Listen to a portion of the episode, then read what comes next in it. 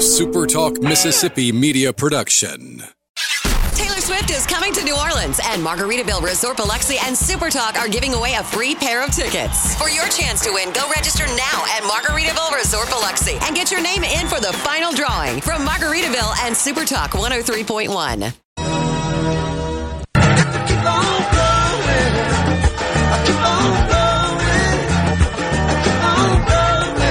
Welcome to Weekend Gardening with your host, the Empress of Everything Green, Nellie Neal. Garden Mama's on the radio now to answer your questions and call you. Hello, baby. Hello, hello, hello. Welcome into Weekend Gardening. I'm so glad you could be here. My goodness. What a week, huh? Is it up? Is it down? What day is it? I'll give you what season we're having. It just really depends on where you are at the moment. Now, I'm going to start with I don't know, Brett. I don't know who you sent it to, but they left it for me, and the the banana enshrouded in blue plastic, and I understand there's a heater underneath it. Great picture, by the way. okay, be sure you take that off today. It's going to get warm. if you have covered up your camellias. If you have covered up one thing or another, um, by all means, realize that most of the time, when the sun comes out and the temperature is above freezing, you need to take the covers off of whatever it is. All right, just keep that, bear that in mind. Heat builds up faster than you would think underneath there, and it's uh, it's easy to damage the plants on that end as well as on the frozen end. Now, me, um, I, I've cut down the bananas and the cannas before they actually go into mush, but you don't have to do that. Um, you can wait, and and if yours do go to mush, even underneath the covers, well, it, becomes a mess to clean up. But you'll you'll you'll clean up. Plants will be fine. Either way. Well, the wind has died down um, in Nettleton. Good morning, Greg. Woo wee. Yeah, it sure does get cold then. You're absolutely right. It the the still air is when the frost forms on my truck, you know, that kind of stuff. The the we have to there's different kinds of phenomena and depending on where you are, of course, you may have a wide open space that gets frosted first thing in which case you probably don't want to plant mustard greens anytime soon. But on the other hand, if you are a more protected area, you know, there's people out there trying something every week. That's part of why weekend gardening rolls along, so we can talk about it. Triple eight eight zero eight eight six three seven. That is, of course, the Super Talk call line and the text line where um, Greg is weighing in already today. Six zero one eight seven nine four three nine five. We thank C Spire for that one. I. Uh, if, if you have not listened to this program before, you may not know that I am almost as nearsighted as it takes to get some sort of disability recognition. And for that reason, I love, love, love any kind of technology that lets me see something better than I could see it before. I have um, just electron microscopes make the most beautiful images. Not only are they things I couldn't see, nobody could see them until we got to that point. But even what are called the simple bacteria have a much more beautiful impression on me when I can see photographs of them at the at the level that their cellular level. California University at San Diego is working on those biofilms the bacterial communities, of course, that we find everywhere.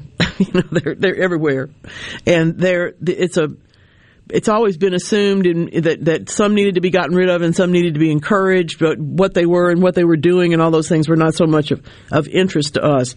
Their patterns are what these folks are studying, and they are spectacular, really remarkable features exhibited by these clusters of bacteria that live together in the biofilms. Um, I don't know how to tell you this, but if you don't know that, that biofilms are everywhere, I'm I'm hoping that it doesn't upset you too much this morning. The good news is the ones that are all over your skin protect you. okay. Sometimes the ones that get in your ears don't. All right. There's just different things that, that we have to be aware of with bacteria. But seeing how sophisticated these things are does help us understand better their work and, and how, what they do and possible applications that we could have. For example, they never thought that they could be organized, and of course they can. I mean, it's let's face it, the natural world is is built on organized um, spaces and organized things that fill those spaces. So they developed experiments and a math model to figure out how they could make this work and they actually were able not only to observe, but also in some cases to manipulate that wave. We're back to waves again as, as the wave changes in that biofilm. It's really interesting stuff and beautiful to, to see. Um, eight years of research. I'm glad they're doing it because I certainly don't want to spend eight years talk, looking at that. But I, I do. I'm happy that they did so that I can, and you can too. I don't know what's going on in your garden this morning, but Derek's in Greenwood and he, says they're up and down. So when do I cut back the crepe myrtles? Well, we still want to cut back the crepe myrtles and we still want to cut back fruit trees like plums and peaches and, and apples while they are at their most dormant, which will be at some point this month. Okay. If you feel like it's going to be colder in two weeks, you can wait. If you feel like it's going to start warming up and everything's going to start growing, well, you probably do need to go ahead and, and take care of it. But that the, the pruning needs to be done when those plants are at their least active growing in the tops. Our plants here, because our ground does not freeze, the plants do not ever stop growing underground. But it's very minimal compared to what happens later on when they're pushing and the top is pushing also we have a more difficult situation. That's why we want to prune before the top gets growing. And even the crepe myrtles fall into that category. I have one that i'm thinking i'm going to dig up and move and i'm really considering doing that right away. Not that i want to. It's too much work but it needs to be somewhere else. Oh my goodness that's lovely Sissy, that's a beautiful angel trumpet. Uh, there, there were some angel trumpets in my email this week. Um, someone had cut them down and to root them, and they they actually went on and opened up blooms in the bucket. And somebody else said that theirs croaked, so they were going to try and root some more. A big big plant to talk about this week are the angel trumpets. If that's on your mind, I'm your garden mama, and we can talk about it. Triple eight eight zero eight eight six three seven. They look really good. And she has taken some cuttings, of course. When you're going to take cuttings of the angel trumpets, um, you really do want to take, or, or the, the uh, Confederate rose hibiscus, you want to take them while those canes are still stiff. But you can wait until the last moment. You can wait until the leaves blow off in the first frost if it happens to work that way at your place. I don't have any trouble with that. That's really good. That's lovely. Angel trumpets, January. Good grief. I heard someone talking about, um, and this is not funny at all, but the the unlikeliness of a wildfire in Colorado in December. I'm sure that you've seen the unfortunate photos or the, heard people talk about the devastation that was done in those areas, and it is pretty unusual. It doesn't snow as much there in December as it does in February, traditionally but it's usually not a time for wildfires, and that it's been a mess for them to try to clean up. That is for sure. I know something else that everybody's doing because I've seen them out there. I've been cutting back the Clara Curtis mums. Other people have been digging up other perennial plants and dividing them. Um, be sure when you do that, when a perennial plant is one that has a clump form. Usually it has a center. In other words, it's an annual can sprout right up and all you'll see coming out of the ground is a stem. But a perennial plant has some form of a center structure. There's roots, there's the crown, and then there's the top. And the crown is really what you have to take care of in order for the rest of the plant to be able to grow. But when you dig and divide something that's overcrowded or something that someone's offered you a piece of, you know, that's really nice too. You can give yourself the opportunity to dig up parts of it or to dig the whole thing up and separate it. Usually it's better to dig the whole thing up and separate it, but as I say, if somebody's just offering you a part of, say, a clump of stachys or, or, or hosta or something, you're going to go into the edge of it with a very sharp trowel or something and cut in there. And that's how you're going to get it out, but you got to get roots and crown and top. It's real important. Yes, Daniel. Can you put him on? Thank you very much. Ronnie, welcome in from Sumrall. What's up? Well, how you doing this morning? Real well, thank you. Good deal. Hey, uh, I've got some things that I were I was going to uh, trim back and prune in January, but they've already started blooming, which they you know is at least a month or so early, hmm and so I know when the frost hits and the winter really sets in like it's supposed to, uh, it's probably going to die back. So I'm just wondering about the the pruning of that now. Should I, if it dies when it gets real cold for for, for real, What are can I go ahead and cut it? Or? what plants? Well, I knew that's what you were going to ask me. I, Do they drop Uh, all their leaves? uh, no, they don't drop all their leaves. Okay. They just come out with a flower Okay. uh, in first of spring. What kind of flower?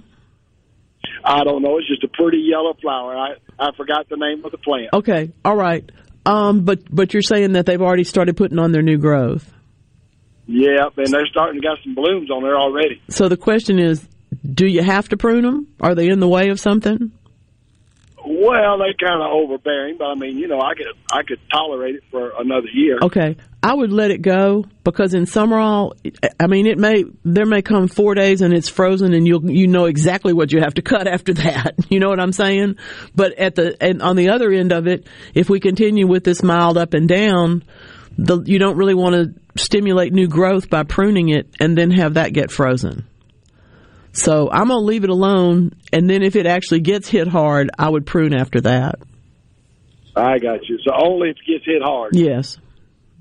If- right, I mean, if, you. if you told me you couldn't drive in your driveway because of it, I would say go ahead and cut it anyway. Okay. But since it can be left alone, I would rather see you leave it alone. And then if it does get damaged by a, a really long process of cold weather right in the next month or two, that's the point where I would prune it. got you. All right, thank you. Thank you, Ronnie. Such a nice place, Sumrall. Let's see. On the text line, um, pruning pomegranate trees. Well, if you don't have to, don't. Um, but if you have, for example, some dead wood or a branch that that um, crosses one one crosses across the center of the canopy, that's of course something that you want to remove. But if you don't have to prune the pomegranate, there isn't any. There's not a necessity to do it if you if you feel like it's getting too big or something, you can certainly reduce it while it's dormant, but don't don't go too heavy on it because they don't respond that well. Okay.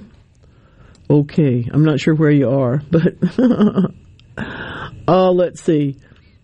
Sherry wants to put some fern somewhere. Well, if, if it's a hardy fern, like a perennial fern that lives outside all the time, sure, go ahead, dig it up, divide it, and find new places for the plants. But if it is a fern in a container, it, it that grows that way, um, it needs protection in the winter, or you won't have it in the spring, or it will take a long time to grow back, even if it stays. So that's my best advice on that. That that's really um, and and I have to say I did something I don't usually do while I was cutting back the Clara Curtis mums. I did cut into a rose that is trying to take over the front bed by crawling on the ground. Um, it's not one that it, it isn't. It's something that I've moved twice and it has come back again. So it's interesting that now we're going to talk to Jim in Soso about roses. Jim, welcome into Weekend Gardening. What's on your mind today? Good morning, Garden Mama. I hope you had a great Christmas and all. I hadn't talked to you in a long time, but I just wanted to say good morning. Well, God good bless. morning. I'm glad to hear from you. Every the new year is going well. Everything is just as as peaceful today as it can be. Well, great. Well, Garden Mama, I got a yard full of roses. Mm-hmm. Uh huh. And my Easter lilies are already blooming again. Done this uh, last year. I know it's all upside down. Well, thing about it, bad part about it is I've got two Easter lily buds up there. The rest of them be falling real quick, hmm and then this weather's going to do what it did to them. I won't have no Easter lilies this year. Now, if they're Well, if they're if they're in bud, or if they have even opened a little bit, but if they're in bud, oftentimes if you take them and put them in a vase of warm water, you'll get the flowers inside. Yeah, okay, I'll try that. Try that. I, you know, I, last time I talked to you, I told you uh, we'd probably have a funeral around here on account of the frost. I think got my pepper plant. Ain't got my pepper plant. It felt it growing. I got it covered up with heavy plastic, two lights under there, and I got peppers all over it. I got bell peppers. I got tomatoes. Jim, that's just wonderful. I'm not surprised the Easter lilies are blooming. You know, they just join the party. Those tomatoes are about a little bit smaller than them, a little bit bigger than them. I don't know. They ain't very big, but they're tomatoes. well, Garden Mom, I enjoy you. Thank you, sir. i Appreciate hearing from you. Thank you very, very much. You know, I have I did pick the last of the marble sized um, tomatoes on the, the tasty one that I've enjoyed so much, and I'm they've just about all ripened. So I'm gonna. I think I have to eat them this weekend, which is January tomatoes is unusual for me outdoors in zone eight. Okay, now the plant is in a container in the corner of the courtyard and all that sort of stuff, but it's still very cold, and that the plant just has has really surprised me. Has come on along. Okie doke. The pomegranate is in Jackson. All right. I'm just, I'm serious. Please don't cut it back if you don't have to. Um, um, there's a lot that you can do if you need to. For example, if it has never branched, if, if it's a four year old pomegranate and it's just one tall stem, then yeah, you're going to have to top it so that it can branch from the sides. But that should be done when you're putting it in the ground. And also each year a little bit. But those are the things that happen in the very early years of a pomegranate. After that, it's just going to be fine if, as long as it doesn't have dead wood or maybe two branches that are rubbing up on each other or crisscrossing the canopy so that the sunlight can't get in. If you need to thin it like that, that's different.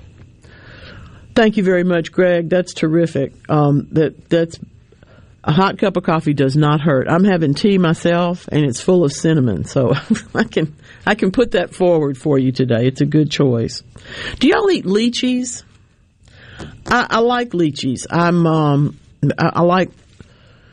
Well, I had the great pleasure of living where I had produce that I had never seen before in my life, and that just sent me into a whole world of, of food that I had, had never known existed. But They're really, really neat. You you'll find lychees though, um, oftentimes in ice cream. Sometimes you find them in highfalutin cocktails. You know, somewhere that I don't know, somewhere that the, the cocktail is going to cost as much as the entree, you know, those kind of places. But they're finding out more and more about the genome. I think it's interesting that they studied it because it's been being grown in China since the Tang Dynasty, for goodness sakes. But what more could there be to know? Well, you might be surprised. Think about it. You into, into lychees? What are you into? Call me. This is Weekend Gardening. Darkness all about. You want. Carry on carry on. Don't cry, baby. Look at where you've been.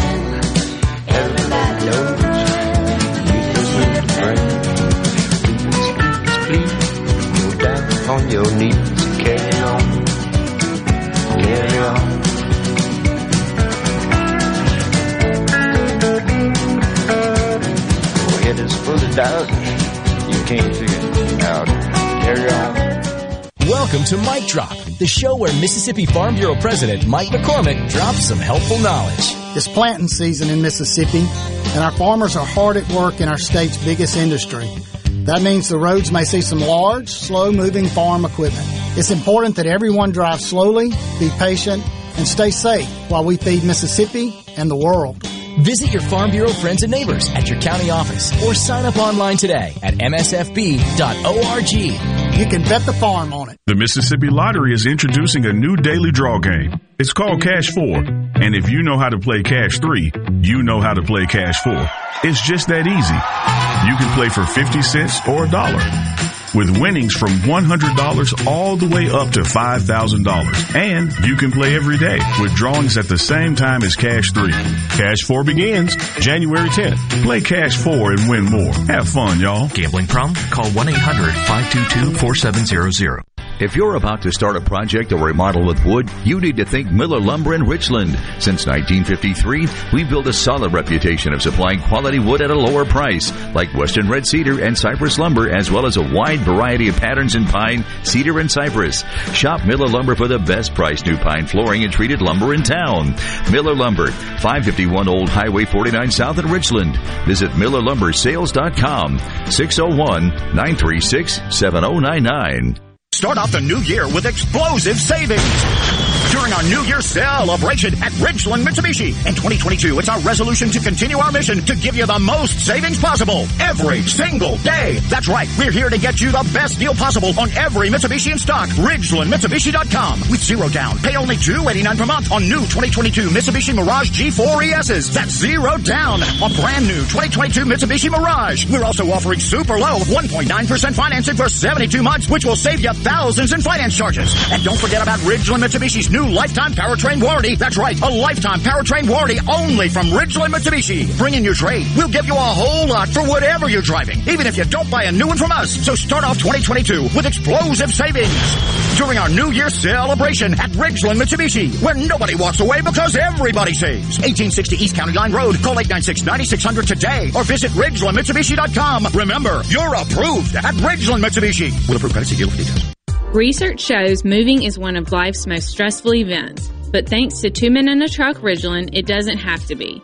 We have everything you need. A professional team who will customize your move, a schedule to fit your convenience Monday through Saturday, and all of the necessary moving supplies, including free padding and stretch wrap to protect your belongings.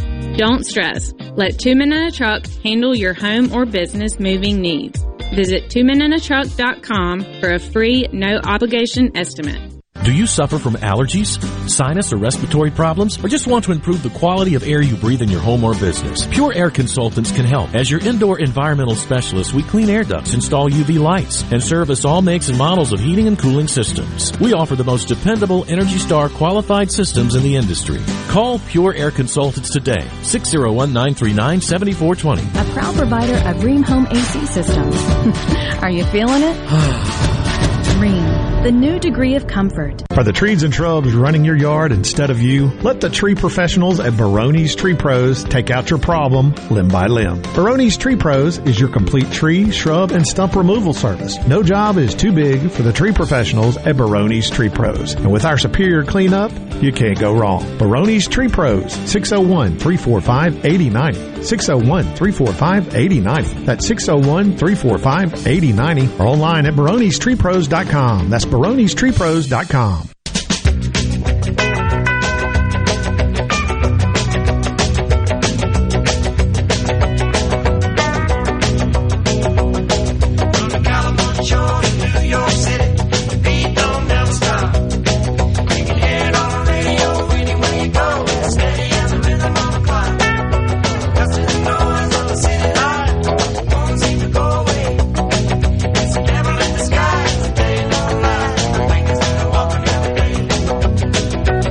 Welcome into Weekend Gardening. Thank you for being here. Mike in Houston has got a beautiful white amaryllis just going wild and um, he says it reminds him of Little Shop of Horrors whose the plant's name there of course was Audrey. If you got a plant that's blooming you want to show me, please send it on the C Spire text line. 601-879-4395. I love, love, love seeing that. We can talk about it too on the Super Talk call line, 888-808-8637. A lot of people are not only pruning fruit trees at this time of the year, but they're all, by the way, lychee is also a stone fruit, but we don't grow it here. It's the, our conditions are not right. But the point is that not stone fruits are not limited to what we think of in terms of plums and pears. Okay, stone fruit is a fruit that has a skin and a, a really tender, usually delicious flesh inside of it, and inside of that is the stone, which inside of that is the seed. This is one of the best protected groups of plants that you'll ever run into. But anyway, a lot of folks are not only pruning, but they're also preparing to plant in the fruit tree world. And I, I just wanted to make sure that if you are doing bare root, which is a great way to get fruit trees and a lot of other things, but fruit trees particularly, when you're going to do those though, make sure that you've got you know, you know, I I do think there probably are books about this that I just haven't discovered yet, but there are at least 500 uses for a five gallon bucket in the garden. All right, turn it upside down and sit on it for one thing. Drill holes in it and grow something in it. But in this case, you are going to take a five gallon bucket or something big enough to hold the bare root, um, the, the bare root fruit starts that you've got, and put the warm water in, put in some compost tea, put in some worm castings, put in some fertilizer, a little bit of some sort, and soak those things overnight. Okay? Not only are we hydrating them, but we're also infusing them with some nutrition before we get them there. So before you plant, you'll, you'll see when, depending on where you buy your bare root you'll have it may be pruned ahead of time or not. And there will be instructions if you're supposed to prune it. Follow those. It's important. Okay? Okay. Well good morning mabel. What's going on at your garden? Uh, one thing, uh, my flowers I, I brought inside look like they're just down away. They're just dropping all the leaves and I don't know what's going on with them. sometimes it's a matter of needing more light you know in other words an artificial light a grow light bulb in a lamp instead of just a regular light bulb in the lamp and sometimes it's just as simple as we can't get enough water to them and i don't tell my children this, but on more than one occasion, I've taken all the houseplants and put them into the bathtub and watered them there. I, I used to do mine like that. It's been a while since I used to set them in the tub and Mhm. turn the shower on on them and Yep, stuff. it can help a lot, particularly this this time of year when we're running the heat so much. Yeah. Well, maybe that'll help. Okay. Cause I, but I want to know, can you plant a aloe vera uh, plant in uh, your flower bed? No, it needs to be in. You're in zone eight, um, like me, and it'll freeze. It may not freeze this year, but it'll freeze some year. Yeah, 'cause I used the girl. She she got one. She can't find no pot to put it in. It's Mm. getting so big. I had gave it to her. hmm And she asked me, couldn't you put it in the flower bed? I said, well, I asked garden mother. The answer is is no because it it'll grow for months and months and months, even maybe a year or so. But at some point, it's going to get too cold for it, and it's going to freeze. But I told her, but I said, I asked garden mother if it, anybody know, she know. Oh, Thank you, ma'am. Good to what hear you from you. Do is get a pot and, and, put it in, yeah, right? yeah. You can take, you know, you can take a a, a, a Dixie cup. You can take a, a, a an old can. You can drill holes in anything, poke holes in anything, and grow stuff in it. That shouldn't be a limiting factor for her. So I hope she'll find something soon. Okay. Thank you, ma'am. Uh-huh. Good to hear from you. You know, one of the things that, that everybody talks about is what can I grow this in? Anything that will hold soil, will drain, and is big enough to hold the plant you're trying to grow. Okay? Obviously, if it's made out of paper, it's not going to last very long. But on the other hand, if it's if it's made out of lots of if it's made out of pulp paper for you know thick sorts of paper things, sometimes those are plantable. So that's fun too. Oh, John, uh, that's beautiful, John. That's wonderful. Lovely, lovely river picture this morning. Thank you.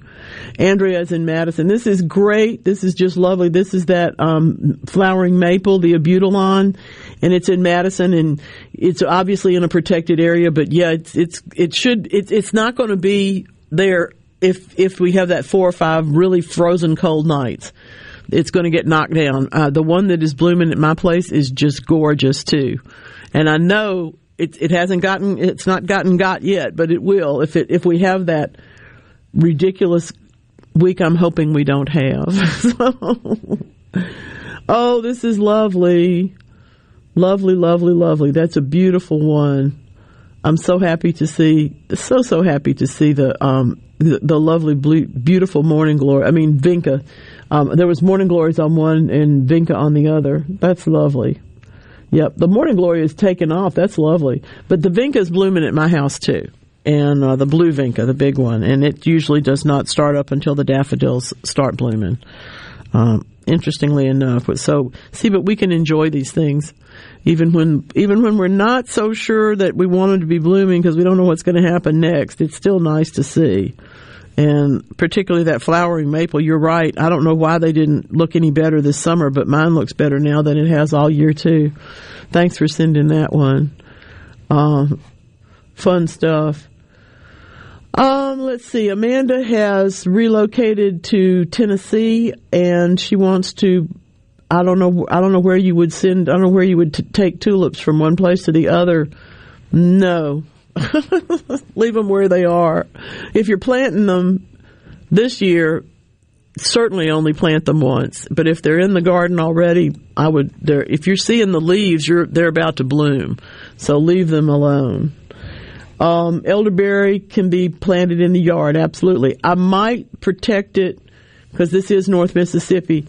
I might, um, I might protect it for maybe till the end of February and then plant it just to be sure that it doesn't just get frozen to the ground. It's still this is it's very possible that we will have a solid week of below freezing temperatures. It's not anywhere in the long term forecast. It's you know not in the tea leaves as they say, but the chances are it still could happen. And I have to be a little bit cautious for you because I don't want you to lose that plant. Um, and, and elderberry is a wonderful one that's another one of those plants. You know, I've I've said I've always said that um, we don't take advantage of the plants that we have here as as well as we could. Liatris or gay feather, the, our native is can be three feet tall here. Those stems sell for two bucks a piece all day long in cities, and and they grow wild in our ditches. Okay, but we don't we don't pick them. We go and order something from somewhere else. Believe me, all us in the Mississippi cut flower growers group are definitely out there picking them when we can. But you know, that's that's part of what we end up doing is not realizing how easily we can grow elderberry. Elderberry is the just fancy fancy syrups and stuff are made out of elderberry. Think royal weddings. I mean, you know, these are this is a fancy plant in the places where it doesn't grow so easily. Like many many things, you know. Oh my goodness, that's lovely. Beautiful, beautiful ornamental corn. I tell you what, if we can get them gardening when they're little, just like this, this is this is delightful. So much fun to see. So much fun to see, Rhett. Thank you. Appreciate that. Fun stuff. and all the cats in Nettleton. Jeff's in Forrest County today on the text line. Do I need to rent a tractor? oh dear, to get rid of a pesky century plant. Mm, what you actually need is somebody that wants it to come and dig it up for you. But if it's you know if it's the size of a small car, then yeah, you're going to have to get something big enough to pull it all out at once. If it is smaller, you might be able to get two or three people with shovels and, and do some prying and lifting, but they, they, they have a they have a thick stem for one thing, and they do make a lot of roots. So I'm I'm it's possible you might need to rent something. It just kind of depends. But if you're if you're taking it, if somebody if you can get somebody else to come dig it up, that's even better. Uh, I'm not sure I'm not sure what that all is. I have ornamental grass clumps that I'm trying to get somebody to come dig up, and the person who was coming to get the pine straw never showed up, so I don't think I'm going to be able to get rid of the ornamental grass either. Oh, that's beautiful on the Tenn-Tom Waterway this morning, Bubba. That's gorgeous, just beautiful. Thank you so much for showing me. Thirty miles south of Columbus, gorgeous, gorgeous, gorgeous, pretty place. Um, somebody asked me last week about growing wisteria, how do they get it to be in a, a, a tree shape as opposed to a vine? And the answer is pruning, pruning, pruning. But if you have one and you want to do that, this is a really good time to get to prune wisteria anyway. So if you're trying to hold on to one and, and get the trunk of it to thicken up, this is a good time to to start cutting back the top of that particular one. It may or may not bloom, but you got to get it to be thick on top first. Now, the way to prune wisteria, which can also be done along with muscadines in the wintertime, is to look at the cane, the, the, the vine, look at that long cane. And when you look at it, you will see that along the way there are stems that stick straight up off of it. They make a T. Okay? That's where the potential flowers are. So you don't cut those off, you cut them down to two or three inches. Same way you would do for muscadines, um, same way you would, actually same way you do apples. After you prune an apple tree to shape the canopy and to shorten the stems to stimulate growth, then you give yourself the opportunity to go in and cut those, what are called spur, the fruiting spurs on apples. The, the branch will be going straight out and at, at a teeth on them, absolutely perpendicular, that will be those fruiting spurs. Those are the ones that you cut back short so that they can bloom. That's what, another reason why you have to do all of this in the wintertime. Otherwise, you're you're cutting a tree that's full of leaves and flowers. Um, Another question, when should you cut back hydrangeas? The answer is it depends on what kind of hydrangea it is. So, um, but none of them actually right this minute. All right. Let's put Jeb up here and talk to Jeb. Good morning. What's on your mind, sir? Oh, yes, ma'am. I just wanted to talk about some conifers. Which ones? Oh, Lord, I, I can send you a picture of them as quick as we get off the phone. I don't exactly know Okay. what kind they are, but I was just wanting to know if it's a good time to relocate them right now, or should I wait before we do it? And if you need some help doing stuff in your yard, I'll be glad to come help you move stuff around. Thank you, Jeb. I appreciate hearing from you. That's wonderful. DeKalb's a little far from my house, but thank you. I appreciate the offer. The conifers can be transplanted just like anything else between November and February. Now, remember, most conifers have really, really deep tap roots. So the older the tree is, the harder it's going to be and the more soil you're going to have to dig up. So it's a big problem. Yes, sir. Hey, Daniel. Hey, Nelly. Um, I got a qu- Jim actually called back and he actually got a question. He said that um he has a couple wild oaks and two red oaks at his house and they're a little bit closer to his house than he wants them to. The white oaks, he said they're four feet tall and the red and the two red oaks he said are two feet and he was wondering uh, does he need to move them since they're a little bit closer to his house and how deep does the holes need to be and how far to move them Well, if you're going to transplant them, I- don't. I don't want there to be, and this is not the case at my house, but I don't want there to be a tree within about at least ten yards of the house, if that's possible. But that doesn't usually work out that way. Trees that big, however, do need their own space. Oak trees need to be, you know, out in a nice wide open spot. And as far as if you're gonna, if you if you have an area if it if they're uphill now from where they're going to be, you probably need to improve the soil. But otherwise, they're growing in your soil, and I, I would say that all you need to do is get them lifted and transplanted before the end of February. I think that'll answer him. Yeah, I think that will Oak trees are oak trees are not the easiest, but this is the time to do that. The conifers and the oak trees, and yes, um, that century plant, just in case we need to get the tractor. I'm not sure. I'm telling you, it's a whole lot easier if you just find somebody else that wants them that'll come get it. okay, it's a limelight hydrangea.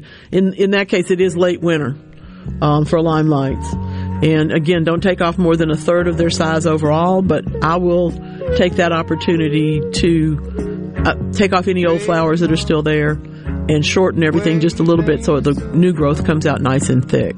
Okay, okay. They do say this. Um, it, it's not my children, but I do have friends that have long said I'm crazy. But as long as it's this fella singing about it, I'm okay. This is weekend gardening.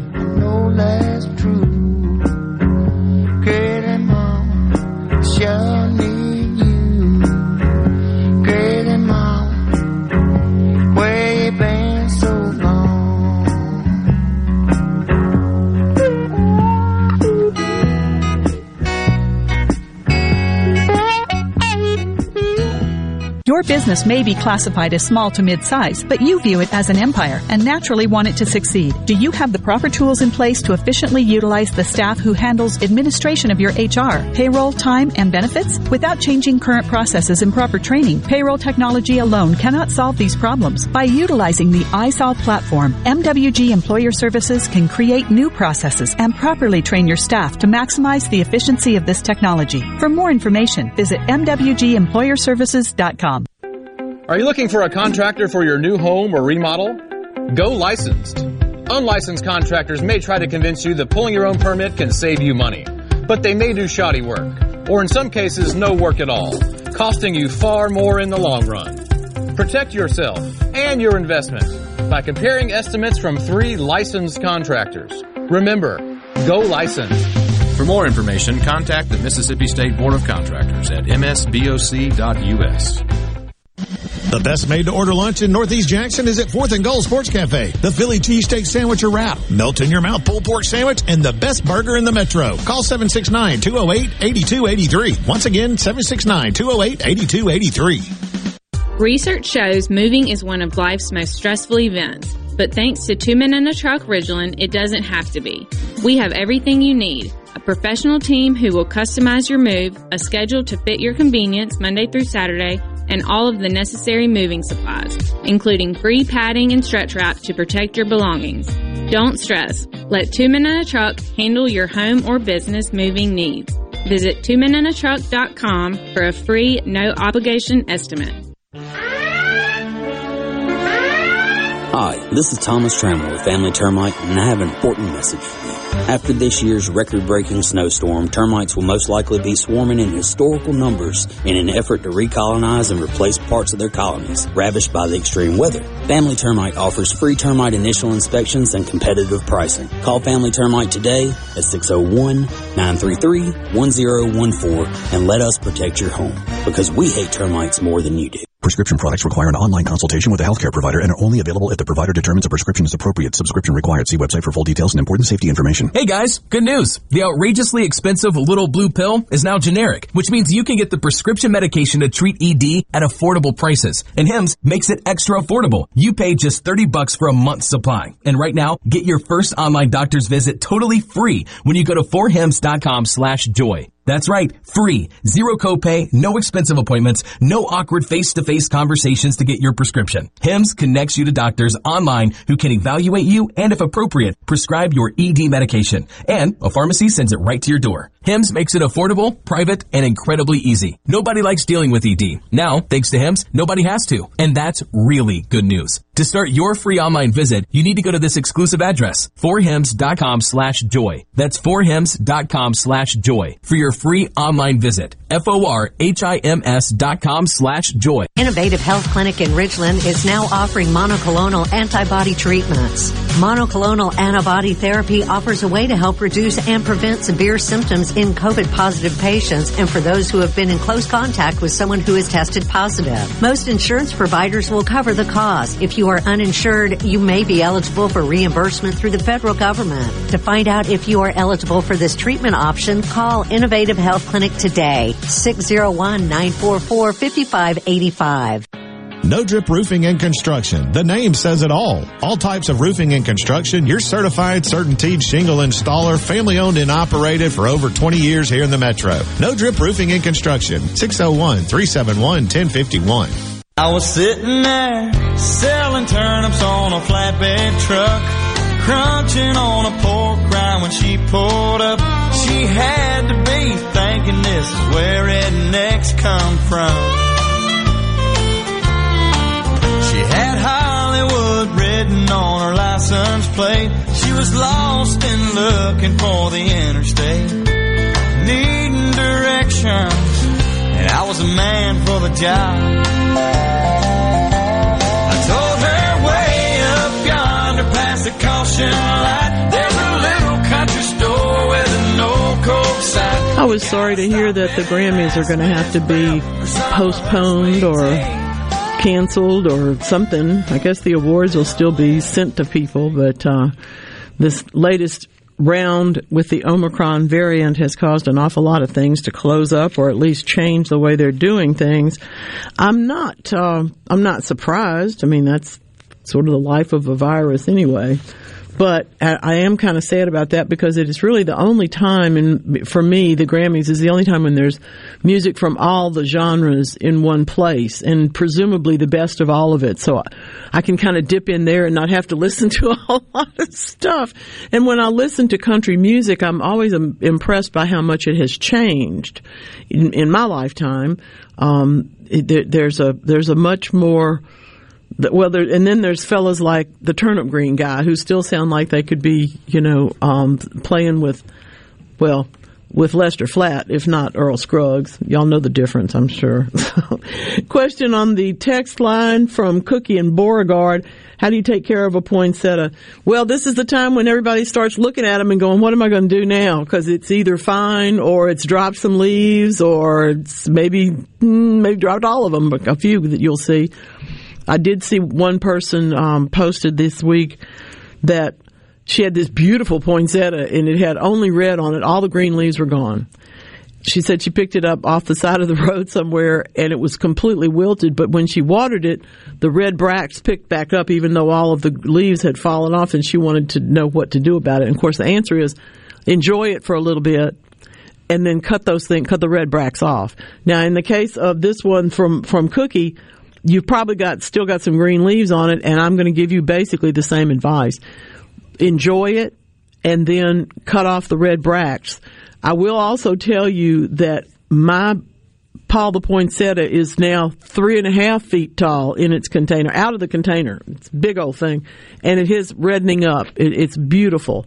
I've been very impressed with its, his ability to sustain, but that thing does shed leaves even, even now, even now as it's looking good and it's in a good position. But the way to keep them going is to keep them indoors and then use them as one of your porch plants. You don't want to put it out in full sun in the summertime. Um, it, if it was in a greenhouse, it could probably take full sun. That's a different environment because in there you're watering every day. But in in our regular climate in this part of the world, it's going to beat it up, and you'll end up having to water too often. So keep it in the container Move it up to a larger container if the roots come out the bottom. Make sure that you're watering it and fertilizing it, but don't put it outdoors until the weather's really very, very warm. And it will grow and do fine for you. They're, they're a lovely house plant in addition to everything else. Let's see. Um, okie dokie. Super duper. Um, Loretta's wanting to relocate some orchids, I, I, guess, into another container. We don't, the only, we don't grow very many orchids in the ground here. Um, but we do grow ground orchids. We grow a few of the terrestrial orchids. This would not be the time to transplant them, but if you have some that you want to say put into a larger container or maybe the soil has gotten old and you know the, the, the bark is crumbled or something yeah you can put them into another container now because that's an indoor garden project. Okay? Okay. Um, that's great.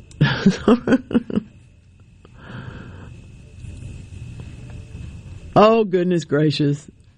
That's okay jeff. I got you um, James, no, don't put don't put the poinsettia outside right now. It's too cold wherever you are. Or at least some nights are too cold. The days may not be, but some nights are too cold. I'm really happy to tell you that one of the things that I'm sure everybody has thought of in their life why can't you know we also have the smart house and the smart refrigerator and all this kind of thing i've thought all my life that the house should be like that house in the little book about the little house where it basically adapts to everything all around it all the time. And by the end of the book, of course, there's skyscrapers all around the little house in the, much in the same way that the skyscrapers surround little tiny churches in some cities, um, in, in, New York, for example, and, and also in, in Oakland, California. But now we're talking about houses that are going to be smart because, come on, every day of her life in her house that I was aware of, my grandmother got up and opened the blinds in the morning to let the sun in and then closed them when it got too hot in the middle of the afternoon or at night if it, if the weather was pleasant. Well, why can't we have why can't the windows just do that? Now they can. The University of Pittsburgh is letting us know that energy efficient windows are going one step farther.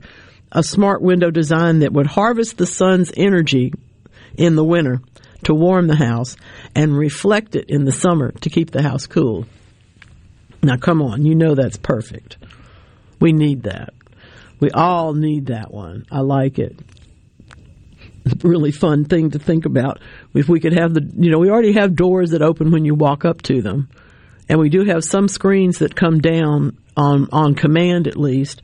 If we could just have them actually be harvesting sunlight at the same time or reflecting the sunlight onto something else, wouldn't that be perfect?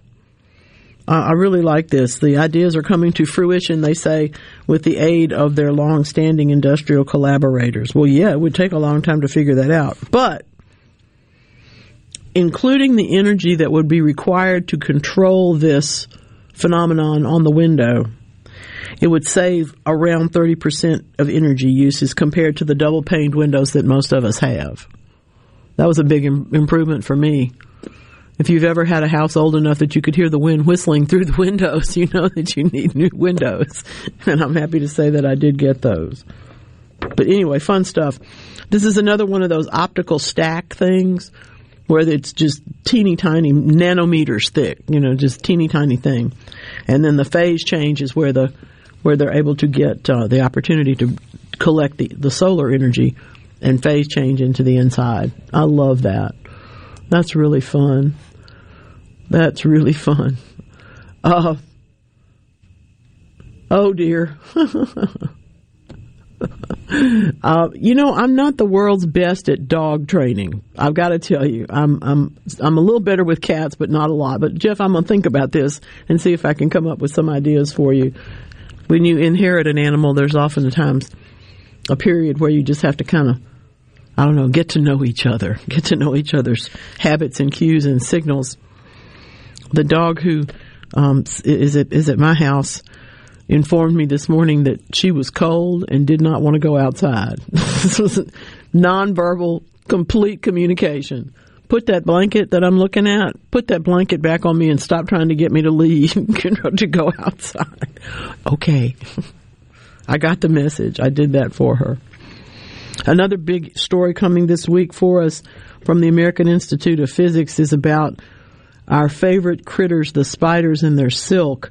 You know, um, the studies, just just the studies alone, and the things that we have learned in the last four or five years about spider silk are just inspiring. Both the strength, the, the, the ability of these spiders to weave anywhere, all of these things. Now we're working on sustainable products. This is great. Just wonderful, wonderful stuff. Oh, by the way, uh, this is your weather forecast for at some point in the next, I don't know, you know, it's cold one day and hot the next, and then it rains. So here we go. Stick around. Weekend garden, weekend gardening rolls on.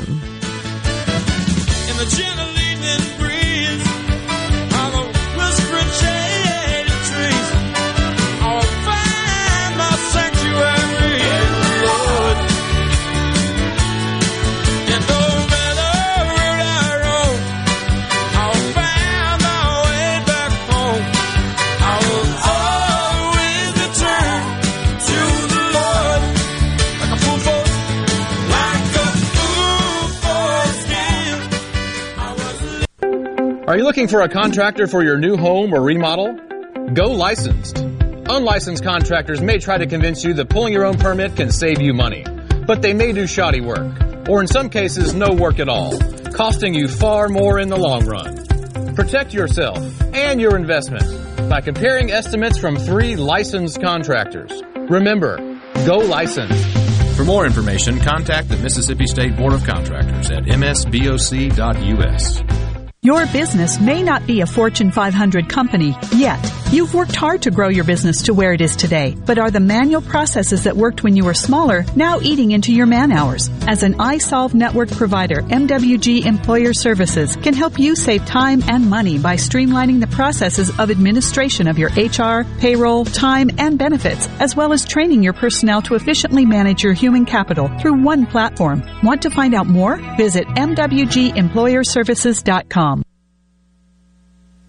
At Fillmore Buick GMC, we strive to make buying your next vehicle easy and take care of you long after you drive off the lot. That means upfront and honest pricing, doing everything we can to make the time you spend in the dealership as short or as long as you need. It means we understand that purchasing a vehicle is more than just a transaction for you. We want you to enjoy the experience as much as we appreciate your business. Find your next Buick GMC or pre-owned vehicle at FillmoreBuickGMC.com. Fillmore Buick GMC. You drive everything we do. For a flipping good time, come down to Cock of the Walk. Celebrating our 40th anniversary at Cock of the Walk. Voted the best catfish in Mississippi with our grilled or fried catfish along with greens, coleslaw, and a skillet of our homemade cornbread. With locations on the reservoir, Pocahontas, and one mile from the Grand Ole Opry in Nashville, Tennessee. Catfish, hush puppies, and fried dill pickles. For a flipping good time, come down to Cock of the Walk. I like chicken. I like fish. I like hush puppies.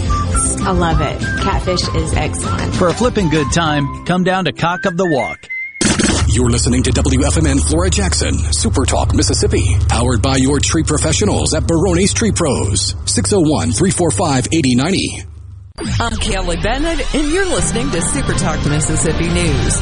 We're still seeing a surge in COVID cases due to the Omicron variant. State epidemiologist Dr. Paul Byers encourages parents to get their little ones vaccinated. As of last week, only 4% of 5 to 11 year olds had had both shots. When you look at the little bit older kids, the 12 to 17 year old kids, we still have um, relatively low vaccination rates with um, overall uh, fully vaccinated about 35 to 40 percent. Mississippi will receive around 1.8 billion in federal money through the American Rescue Plan. The state collected over a billion more in state revenue than anticipated for the fiscal year. Governor Tate Reeves told us how he'd like to see it spent. Uh, we ought to focus on uh, returning some of that money to the taxpayers, give the taxpayers a pay raise. Uh, in addition to that, I think we ought to uh, increase pay for our teachers. For Super Talk Mississippi News, I'm Kelly Bennett. What is Mississippi Farm Bureau Federation's Child Saver Program? Well, sadly, car accidents are the leading cause of death for children under five. Mississippi law requires children under the age of four to be protected by child passenger restraint devices and children under the age of seven in a booster seat. With the Child Saver Program, Farm Bureau provides members the chance to order car and booster seats at a discount. Because when Mississippi thrives, we all thrive. To learn more about the Mississippi Farm Bureau Federation, visit us online at msfb.org. The Mississippi Lottery is introducing a new daily draw game. It's called Cash 4. And if you know how to play Cash 3, you know how to play Cash 4. It's just that easy. You can play for 50 cents or a dollar. With winnings from $100 all the way up to $5,000. And you can play every day with drawings at the same time as Cash 3. Cash 4 begins January 10th. Play Cash 4 and win more. Have fun, y'all. Gambling problem? Call 1-800-522-4700. A federal grant used to purchase an anti-racism bookshelf has caught the attention of State Auditor Shad White.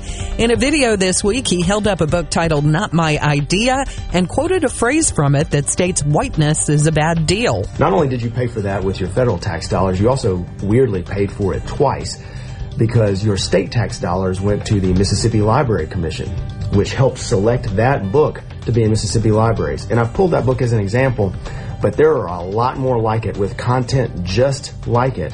White, who backs banning critical race theory, says taxpayers shouldn't be asked to subsidize ideas like this. Close to three million in Department of Justice grants are being awarded to six Mississippi school districts for violence reduction. The money will be used to help improve school security, upgrade their technology, and enhance emergency preparedness. For more information on this story, find us online at supertalk.fm. I'm Kelly Bennett. With Sports Mississippi, I'm Dixon Williams. The first full Saturday of Southeastern Conference basketball finds Mississippi State at Ole Miss tonight. 7.30 to tip-off, 7 o'clock airtime on both basketball networks. The Bulldogs are 10 and 3, 1 and 0, riding a four-game win streak, while the Rebels are 8 and 5, 0 and 1 in the conference, looking to break a two-game losing streak. The Rebels are led by Jarkel Joiner, averaging 15 points a ball game. He may or may not be in the lineup tonight. He did not play and lost to Tennessee on Wednesday. The Bulldogs are led by Iverson Molinar with 17 points a ball game. 7:30 tip-off in Oxford, 7 o'clock airtime on both basketball networks. Other games in Southeast Conference today find South Carolina at Vanderbilt. Arkansas is at Texas A&M. Alabama is at Missouri unless COVID gets into it. Tennessee is at LSU. Georgia at Kentucky. Florida at Auburn. This is Super Talk Sports Mississippi. This is Jake Mangum. It's great to be on a team that is based in Mississippi. It's important to me that my team supports our high schools, universities, and several local events throughout the state. Of course, I'm talking about my home team, Farm Bureau Insurance. If you aren't already with Farm Bureau, it's time to join the team. Visit favrates.com for great rates on home and auto insurance, or find a local agent at msfbins.com. Farm Bureau Insurance. Go with the home team. Prevention providers such as insurance agents and doctors are necessary, but they're not free. Another is 811. By calling 811 before you dig, pull a stump, or erect a mailbox, you could be preventing a call to 911.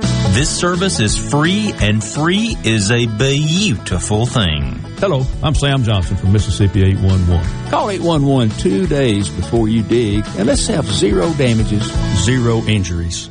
The Pro Football Hall of Fame list of candidates for the class of 2022 have been released. Three players made the list on their first year of eligibility wide receiver Andre Johnson, linebacker Demarcus Ware, and kick returner Devin Hester. Also making the list, former Ole Miss star Patrick Willis, who played linebacker from 2007 to 2014 for the 49ers.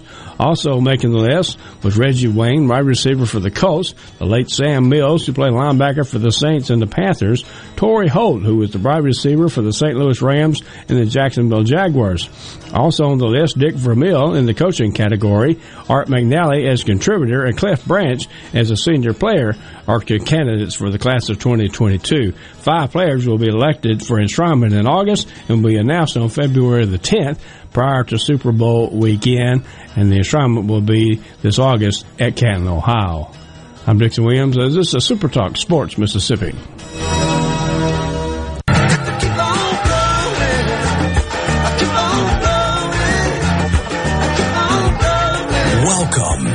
Weekend Gardening with your host, the Empress of Everything Green, Nellie Neal. Garden Mama's on the radio now to answer your questions and call you. Hello, baby. Hello, hello, hello. Thank you so much for deciding that weekend gardening needs to be in your ear today, whatever day today is. You might be listening right now, live in color, Saturday morning, 8 to 10, all the Supertalk stations, and of course, supertalk.tv if you dare, and anywhere else you might be listening. But you might be listening to the rebroadcast. You might be listening on a download that you got from supertalk.fm. I, however you're getting it, thank you very, very much. You could be listening to my friend Ralph's cassettes. He still cassette tapes me because he has to work. And then he goes, listens later. Everybody's got their own thing. You give me two hours a week, I'll make you a better gardener and a happier person. I promise. I promise. No doubt about that. And it's a good thing to make in January the, the assumption, as we all hate to make assumptions, but let's make the assumption that you want to be a gardener or you are a gardener or you wouldn't be listening to this particular program unless you just like the sound of my voice, in which case, thank you. I appreciate that too. Now, let's start with what you need to be doing. It's January. Maybe you're saying to yourself, I don't want to be a gardener today. What about that? What about all that? How about sharpening your tools? Have you done that? How about shopping for seeds? Have you done that? How about considering what you're actually going to do in your garden? Have you laid out a plan? Have you started maybe a little diary or even a calendar? My goodness, this is the time, you know. All of those things will make you a better gardener and frankly a smarter person because let's face it, we all make mistakes in the garden, but if we make a few notes, we might not have to make the same mistake twice. Okay? That's kind of the way I look at the world. Um, I have I have found another quote from Betty White, the late Betty White, that I really appreciate, and uh, it, it, it I can't give it to you exactly because I'll, I'll paraphrase it. It's basically. I just tried to be nice to people so that I could have a good time too, you know, and that's the truth. If you make a mistake, you need to know you did so you can go back and fix it. You don't want to keep making the same ones over and over again. And speaking of making mistakes, this is the time that you want to think about seeding everything from broccoli to leeks. Anything that we consider an early spring crop. If you want to be getting that into the ground anywhere in zones seven and eight, and probably even zone nine, um, if you want to be getting those things in the ground in, at the end of February, by all means get started because you need six weeks for all of those things. It's also if you, for example, if you're in zone nine. Good morning, Ocean Springs. How y'all doing? It's time to plant nasturtiums. Might even plant sweet peas if you're if you're having a good day there. There's a lot of things that we can all do at the same time. There's other things that we have to kind of take through the run. I, I give beets for as an example. We begin planting beets in this part of the world in, in zone seven, for example, we start planting those beets in August. All right.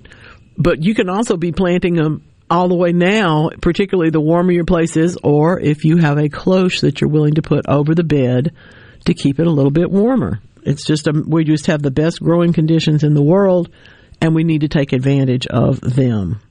Teeny tiny little bitty seeds like the broccolis and the leeks, oh my goodness, really do need there some good attention. And someone was telling me yesterday about seeding some teeny tiny seeds with a wet, basically uh, popsicle stick. Um, you get it wet, tamp it off a couple of times so that it'll pick up just a couple of seeds, and then you can flick them off into the soil without trying to pick them up in your fingers or put them into my favorite, the salt shaker with the sand in it, you know, which does work. But sometimes if you're working on small, you know, inch or smaller containers that you're trying to get them into, you end up planting too many if you use the sand and salt shaker trick for tiny seeds. So it's just something to think about. What's on your mind? Triple eight eight zero eight eight six three seven is the Super Talk call line. Six zero one eight seven nine four three nine five. Of course, is the C Spire text line. They're both open to you. I um, I'm really interested in this particular. I, I don't know. I, I, we learn so much about DNA in, in my lifetime, and, and it seems like more and more every year we are able to understand more things that it tells us. Obviously, the DNA has been around as long as we have, but now we're current biology has a story um, out this week that tells us that it's not just the shall we say the um, the animals and their food processing that we smell in the zoo there's also DNA in those smells. That's right. That's right. The air itself contains enough DNA to identify the animals. Is that crazy? Well, no, it actually makes tremendous sense.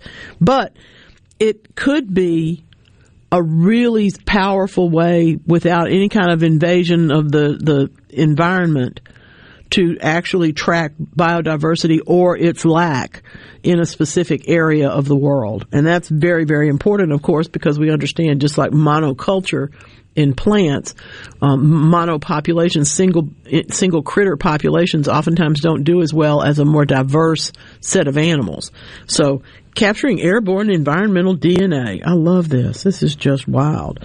Um, we do a lot of monitoring of terrestrial species, of course. My favorite being the tiny chip that goes in in, in there that tells us, you know, sends a, a, motion up to the satellite every time the thing turns over, and we find out later how long the bears are in hibernation and what their respiratory rates are. You know, all kinds of stuff that we couldn't possibly see without disturbing the bears greatly. So keeping the environment safe for them, whatever creature it is, really does give us an, a leg up. But if we have to do that, then clearly we have to get to where the animal is to put the tracker on the animal. All right, and or, or we have to. You, have probably seen. Um, we have wildlife cameras, and sometimes that works out, and sometimes the wildlife come over and look at them and knock them over. You know, and it's gone. You can't see anything anymore. You just spent well, however many thousands of dollars on a project, and maybe your master's degree is riding on it, and you don't have anything to see. But compared to what people find in rivers and lakes, monitoring airborne DNA is very, very difficult. However, it can be done.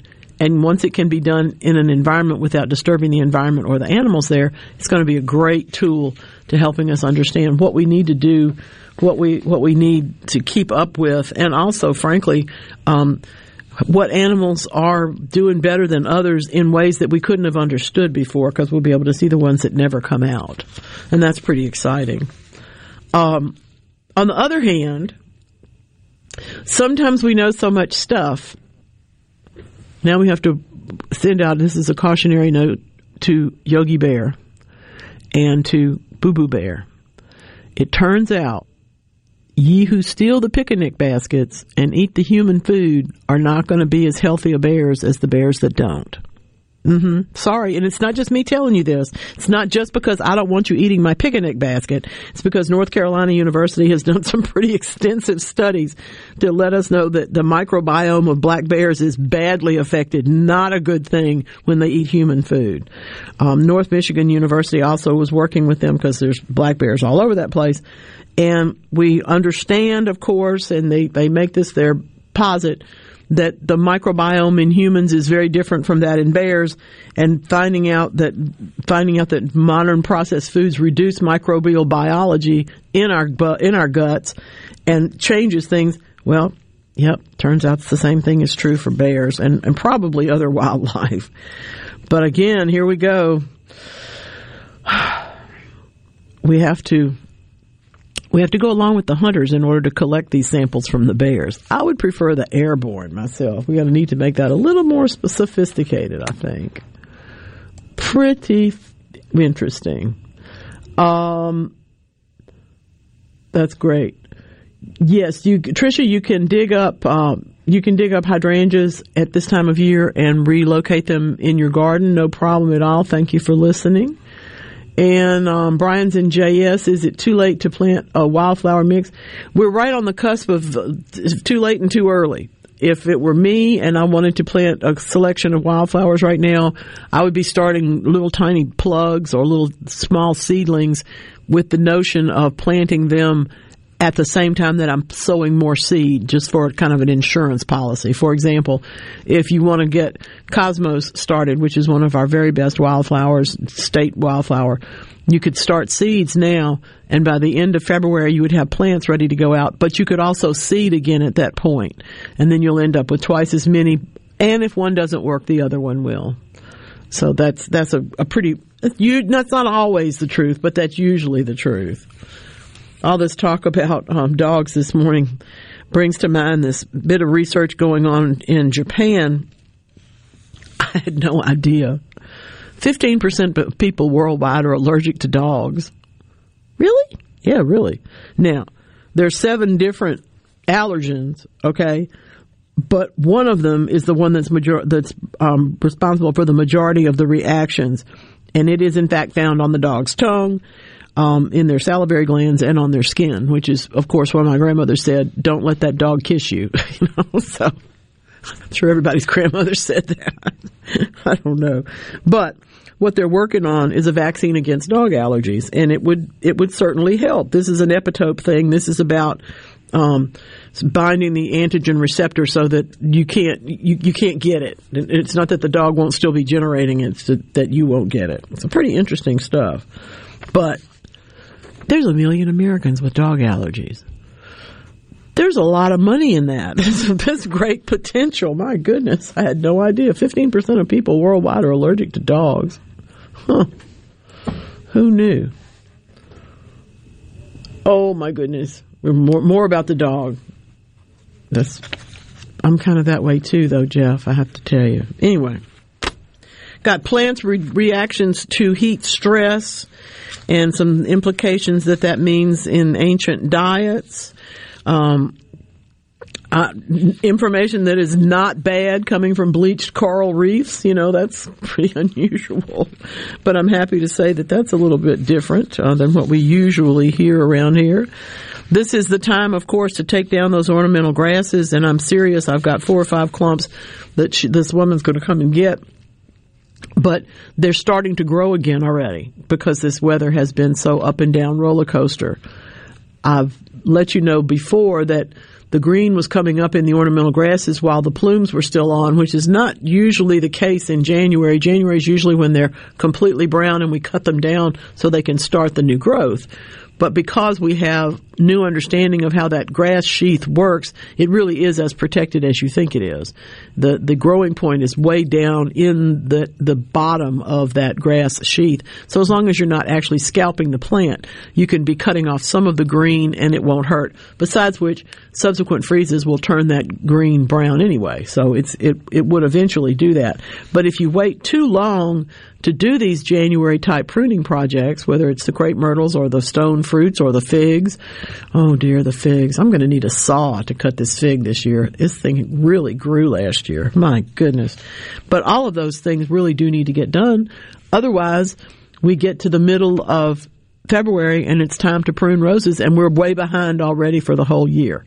So get started on the January pruning and understand that as we were speaking in the previous hour on the caller and I were talking about his evergreens that are actually starting to bloom a little bit my feeling actually is still if something's growing actively, don't prune it right now because we could have that long cold week. And in that case, the new growth would get bit and you'd have to come back and prune it again, or it could actually hurt the shrub or the tree a little bit more. So do, do the pruning on the things that are dormant now. And that's from ornamental grasses through crepe myrtles and you know into the fruit trees that we we so love and and want to get a, a grip on. And I'm I'm serious. I think the chainsaw is going to be required on the fig. It it it's this is the fig that I have that is 12 feet tall, and it makes two figs a year. So this is the year that it's going to get cut down, and it's either going to branch and make more branches, or it'll still make only two, but it won't bother me as much because it'll only be six feet tall. We shall see. We shall see.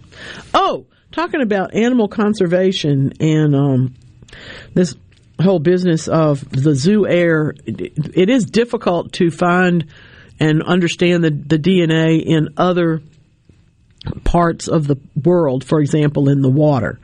So what we're looking at there tends to be, again, an after harvest analysis.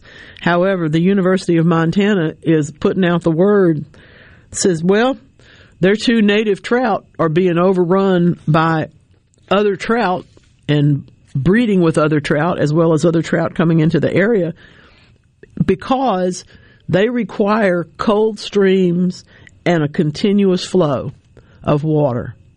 These two native trout species there in Montana do. But the threatened one, the bull trout, for example, that also requires this, is losing ground even more because the warmer weather and lower summer water levels. In other words, it, it as the as the climate warms, the there's not as much snow on the mountain, so there's not as much water in the stream in the summer from melt and you know from the melting of the ice pack. So there's not as much environment for the fish to live in. So that's kind of difficult. Meanwhile, there are other the the cutthroat trout.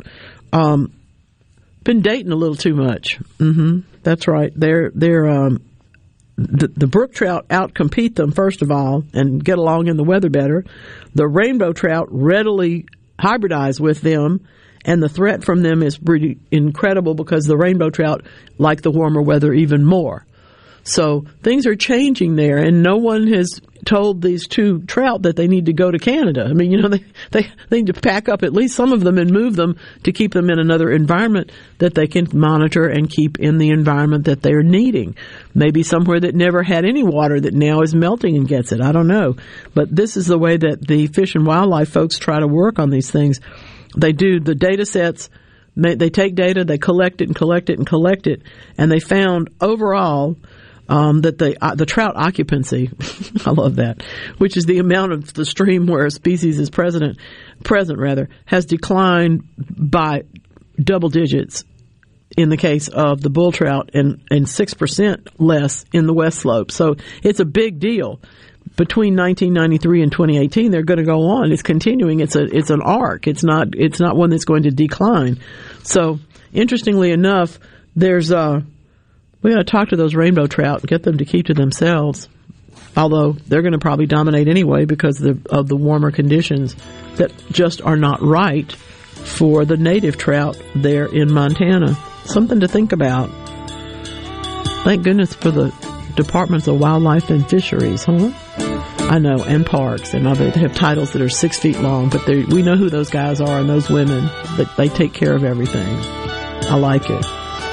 Hey now, Let's step away and come back for more weekend gardening.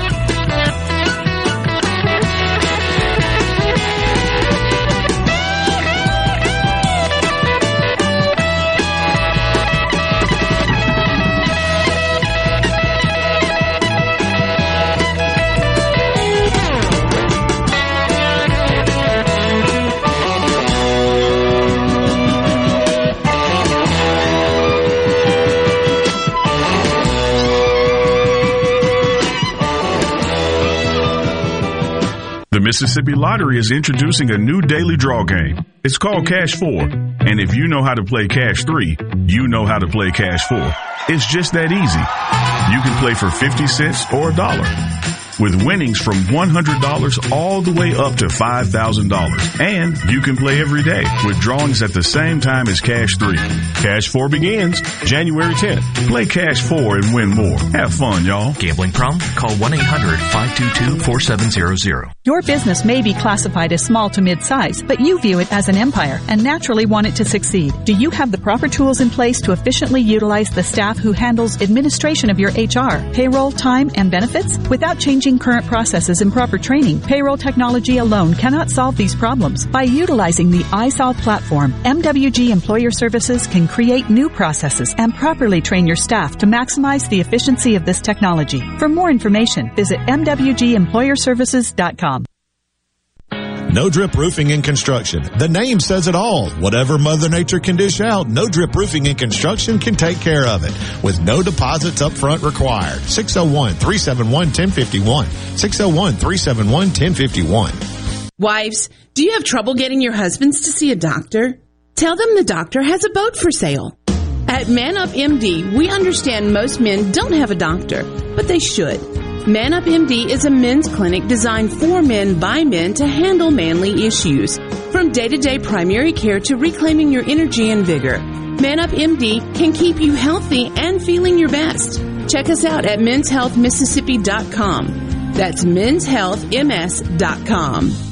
Take advantage of year-end savings during the Season of Inspiration sales event going on right now at Mazda of Jackson. That's right. Mazda of Jackson is giving you amazing savings to close out the year. Now through December 31st only. Get 0.9% financing on all remaining 2021s in stock. That's right. 0.9% APR, which will save you thousands in finance charges. And Mazda of Jackson will take care of your first year's maintenance at no cost to you. Plus, you can buy with confidence with a 20-year, 250,000 mile powertrain warranty from Mazda of Jackson. Not only do we have amazing savings, but we have the most incredible credit team around. They work hard to get you approved because 100% credit approval is our number one goal. Have a trade? Bring it in, and we'll give you top dollar for it even if you don't buy a new one from us. Get to Mazda of Jackson during the Season of Inspiration sales event going on now. Mazda of Jackson, where nobody walks away because everybody saves. 5397 I-55 Frontage Road North in Jackson. Call 991-2222 today. MazdaofJackson.com. See dealer for details with approved credit on select models. Attention! If you deal with anything from minor to extremely hazardous environmental spills, you've got to check out the full line of absorbents at ESI Supply. They've got white and gray absorbent pads by the bundle or by the roll, sock knit broom products, oil gator, oil dry, spill kits, and more. Just because you haven't had a spill doesn't mean you won't. Give the guys at ESI a call to find out more about how you can be prepared and protect your business's liability. 601-933-4910. That's 601-933-4910. Or visit esisupply.net. Green Home Solutions is a proud VIP sponsor of the Handyman Show on Super Talk, Mississippi. Whether you're a proud DIYer or a seasoned veteran, Buddy Slowick has the answers to your home improvement questions each Saturday from 10 till noon. Since 1871, Gaddis McLaurin Mercantile in downtown Bolton has been providing everything you need. Everything for your house, fencing, plumbing, flowers, lumber. Everything for your animals, dogs, cats, birds, chickens, cows, horses, and everything for your patio and yard. Bayou Classic cookers, wind chimes, Orca and Pelican coolers. We have most everything. 150 years of serving the community, family owned and operated. Gaddis McLaurin Mercantile, downtown Bolton since 1871. We'll see you soon.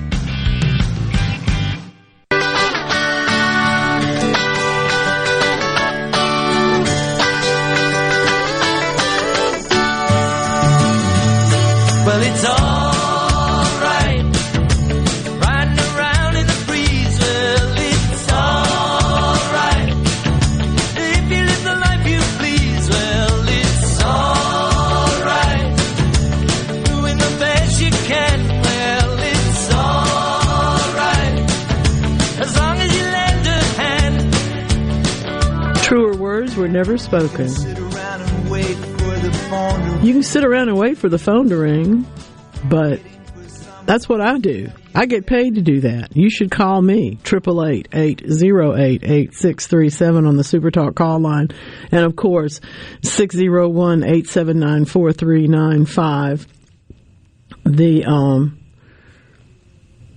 oh yeah, that's great. That's really good. Glad to hear that, John. Thank you. Appreciate that. Yes, um, and indeed, that it's a great new album. Anyway, we'll talk about that one another day. Um, turns out, turns out, sometimes your mother was right, even if you didn't know that. That they, I have often said that I'm glad I did not grow up in the 19th century or even the 18th century because there was enough that they made me do in the 20th century. And in fact, there's more stuff that they make you do now. But back when I was not here yet, girls had to learn to do needlepoint and how to can and freeze. And certainly a lot of people did. they didn't freeze, but they can. A lot of people still do those things. And that's great. But I was not, I didn't have to make a sampler and I didn't, I did, I did have to learn how to sew and I had to learn how to crochet. And I, I also had to take up an instrument and learn how to dance. And that was just the way, I mean, we just had to do that. There was no choice the idea was that they were trying to raise well-rounded children who would grow up to be adults that could go about in society and not embarrass their families, I think. but be that as it may, there was an awful lot of really bad piano and flute playing on my part because I loved it, but I'm not that good. I played auto harp. I play, I mean, it's just all these things, you know, and I'm not very good at it, but I've always enjoyed it very, very much. Turns out they knew what they were doing as we as we figured that they did. Um, if I if you've heard this story from me before, I apologize. I was a child that didn't speak. I was a child that talked into her chest and kept her head down and never looked at anybody straight in the eye. Um, when I was a little bitty girl, my daddy said, "Sugar, if you don't learn to pick your chin up and look people in the eye and talk to them, they'll never know how smart you are." Now, he didn't say how pretty you are or how well you can dance or any of the other things because we, we, in our family, you know, being smart was, was everything. And I'm, I'm not sad about that either. But they didn't want me to fall over my own feet and they didn't want me to hide my light under a bushel forever. And so they pushed me into these things. And it turns out, brand new study from the University of Tokyo, you know, there's a, a, a method that people here in America have taken where they can, Suzuki violin classes start when you're like two. I mean, as soon as you can pick up the tiny violin, they, that's where that begins. And the idea is that it contributes to everything that you do. We understand from many, many studies that participation in the arts is absolutely positive impact on students of every age, but especially grammar school. But now we have the understanding of why and how. It turns out that the same brain activity that goes into playing a violin or playing a musical instrument in childhood is the same that goes into language processing. Those same mechanisms work one on the other. And so there's not, the, the non-musical peers don't have that brain activity. So frankly, my parents were really smart even though they didn't know it because they needed to get their child who didn't talk to be able to be a radio host for a living, I suppose. I don't know if that's what they intended, but they intended that I'd be able to speak and that I would not be embarrassed by talking out loud.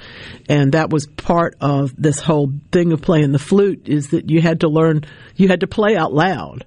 And so once you can teach a kid how to do some of those things, the confidence does build and the language comes from that. But now we understand that it's also physically connected the things that that stir that music learning also stir that learning of language. And so I'm very glad that they made me do that. I'm I'm still glad that they made me learn how to dance too, even though that didn't take either very well. It does help to keep from falling over your own feet. It's very, very important. Really neat stuff, by the way. If you're interested in the Suzuki method, you should look it up um, because there's tons of stuff about it. It's one of those things. It's kind of like the Montessori form of education. It's something that you may not have ever heard of, but once you read about it, you go, "Oh, well, great! Of course, that's a great idea." Part of learning something new every day. I'm looking at the All Things Garden Mama Weekly, and if, by the way, you want to subscribe, or if you need me at any point during the week, Mama on Air at yahoo.com is the way to get in touch with me. And Mama is spelled M-A-M-A. So it's Mama on Air at yahoo.com, and then I'll know that it's you, and you get in touch. Um, this is the point in the, the year when somebody opens up the drawer in the refrigerator, especially if you have one in the garage that's usually for beer and watermelon. And you go out there and you open the drawer and there's like four dozen tulips in there that you put into refrigerator in October and forgot about. Yeah, I know. I, I know you do. I, I, I get the phone calls. I get the texts. I get the emails. Plant them. Just don't worry about it. Even if they started to sprout, plant them. Just go ahead. But we have to understand that in heavy soil, bulbs need to be planted no more than twice as deep as they are tall. So, for example, if the tulip bulb is an inch tall, you don't want to put it more than two inches deep into heavy soil. And if it's sprouted, you have to put it a little bit shallower than that, but make sure that it is going to be able to stay in the soil and not just pop out. It's important. This is also the time of year when we think about digging up things like crinums. And those, I'm telling you, those bulbs are bigger than you think they are. so get, get some help if you need to, or go out farther from where the plant is. Go out, you know, if you, those leaves on a crinum can be three feet long and the bulb itself can, if you think an amaryllis bulb in a box is big, crinums are about twice that size routinely. So make sure that you're going out and digging up enough that you of enough soil that you're not digging into that bulb. It's really important. Um, you don't want to damage it because, frankly, that's the heart and soul of your your next flowers, and we don't we don't need to lose those. Um, this whole notion of sustainable silk is very cool. I I, I realize that there's I'm sure that there's a science fiction thing out here somewhere that is the backstory to any of those ones about the um, tarantulas taking over the desert. You know where they're they're like 20 feet tall and stuff. There's a backstory that says we, we put them in for slave labor too long. And in fact, if the, if the spiders, if, if the silk spiders could have their way, they probably would have developed this sustainable silk material a long time ago just so they didn't have to work so hard. Um, I, I love this. Applied Physics Reviews is letting us know that Tufts University has been taking all of this great information that we have gotten from understanding the silkworms and understanding those processes to be able to turn this into a biomaterial that we can then craft ourselves. It is an important biomaterial anyway. Um, because it, it doesn't generate immune responses and, and it does in fact promote the cell growth that we would expect it not to do. So these are some of the things that we found out um, in the, you know many many things wearable monitors, um, implantable drug deliveries, and those kind of things all use silk. So now we need to make a, a, a make a step into the sustainability part of it in order to create it from yes, mm-hmm, recycled or discarded clothing. So it's another way to pull down the footprint of all the clothes that we go through and don't keep or don't make a you know they used to when fabric used to wear things used to wear out they used to make quilts out of them i don't know about you i can't quilt very well either. So the, a lot of things end up going hopefully for a donation or they go to a rag bin or sometimes they end up in a mountain someplace. And and that's what they're talking about it's trying to keep that from happening by taking that fiber and turning it into the silk equivalent I, I think that's really brilliant. Really, really smart. Really, very, very smart. Um, Diana's in Ridgeland. She's on the text line this morning. Refresh us on separating and sharing hostas. Okay, um, hostas need to be dug before they start to grow. I wish I could tell you when that's going to be this year, but I can't. I'm, I'm looking at mine. I've got some in, in containers and I've got some in the ground and they're not growing right now. I can tell you that because I looked at them yesterday. But there will be there will come a point where they're going to start sticking their green noses up, and you you'd want to get them at least at that point. You don't want them to be growing very well or very much before you dig them up and divide them.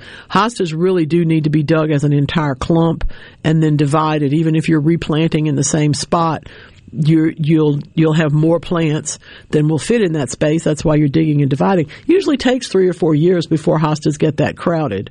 So that's another reason we forget about them. And then suddenly one year they're tripled and doubled, you know, and they, you can't find a flower because they're so tightly grown. And this is a good time to think about doing it if, and here's a here's a big caveat if you're willing to protect the new ones when you put them in the ground. Hostas are not frost hardy on their tips. And as soon as you get them moved, they're probably going to try to start to grow. So I would say keep them mulched. You know, when you when you take dig them up and relocate them, keep the pots mulched or the the bedding the plants in the bed mulched, and keep an eye on them. You have a long time to do this if they haven't sprouted yet. Just keep an eye on them, and if the the moment you see green coming up, you know that it's time you got to get in there and divide that hosta clump pretty quickly. Okay, pretty quickly. Oh, I got a note yesterday that said they thought about me because every year I tell you to take the foil off of the holiday plants and so that you can water them right. And he had been away and went back to his office and the the holiday plants were still okay. They weren't dead or anything but they all still had foil on them. And I said well that that tells you that they haven't been watered very much because there's not a saucer inside of that container. I mean, underneath that container, inside that foil. So yes, you need to take the foil off and water them. Even if you put the foil back on because you think it looks great, you still need to water them very, very thoroughly at this point. If we don't, we're going to end up seeing a, a, talk about drying out. We were talking with Mabel about that. Plants do dry out indoors anyway, and we certainly don't want to encourage that. Um, I have one wandering Jew, um, Set the the Purple Heart, and it. The the question came to me this week about what what about the paling of the, the leaves? Well, they do in, in less sun, and that's a, that's a problem. But bigger problem because the green will come back to purple when it gets back outdoors. But the bigger problem is that they dry the leaves dry up so. So it's another one that's a really good candidate for putting into the bathtub or the shower and giving it the opportunity to really get hydrated before you bring it back into the plant room or the windowsill or wherever you're keeping it. Obviously, it's all indoors at this point. Um, I will tell you this though, I I have had this. I've, I've always brought in some containers that had coleus or um, the the euphorbia diamond frost in them, and and the question is always the leaves are going to fall off. Should I cut them off anyway? Well, maybe you're going to enjoy the flowers or whatever. This year, I just cut them all in half because I didn't have time to think about it, and it's a big plant. So particularly the diamond frost has now got all kinds of new growth on it. I think it's about to bloom. It's just lovely. I would not have thought that could happen. so I'm very happy to tell you that I surprised myself. oh, fun. This is great. Um, Tallahassee's got tomatoes and peppers, and it's almost entirely gin trash. And interestingly enough, uh, that's true on gin trash. I have seen tomatoes. He says they weren't staked. I have seen that pe- seen people do that because then the, the gin trash, when it's well composted, oftentimes makes a really very fine environment because it drains so quickly. The reason we stake tomatoes is so that they won't be the plants won't get dirty, they won't get as many bugs, they won't get as many of the insects that can come from being on soil. But if it's a mostly gin trash bed, yeah, I can see doing that. A lot of people don't uh, don't like to stake anything. And these those are lovely. That's going to be I should have two of those at least at my house. Mine are teeny tiny. But at least I do have a few tomatoes to appreciate and enjoy. That's fun.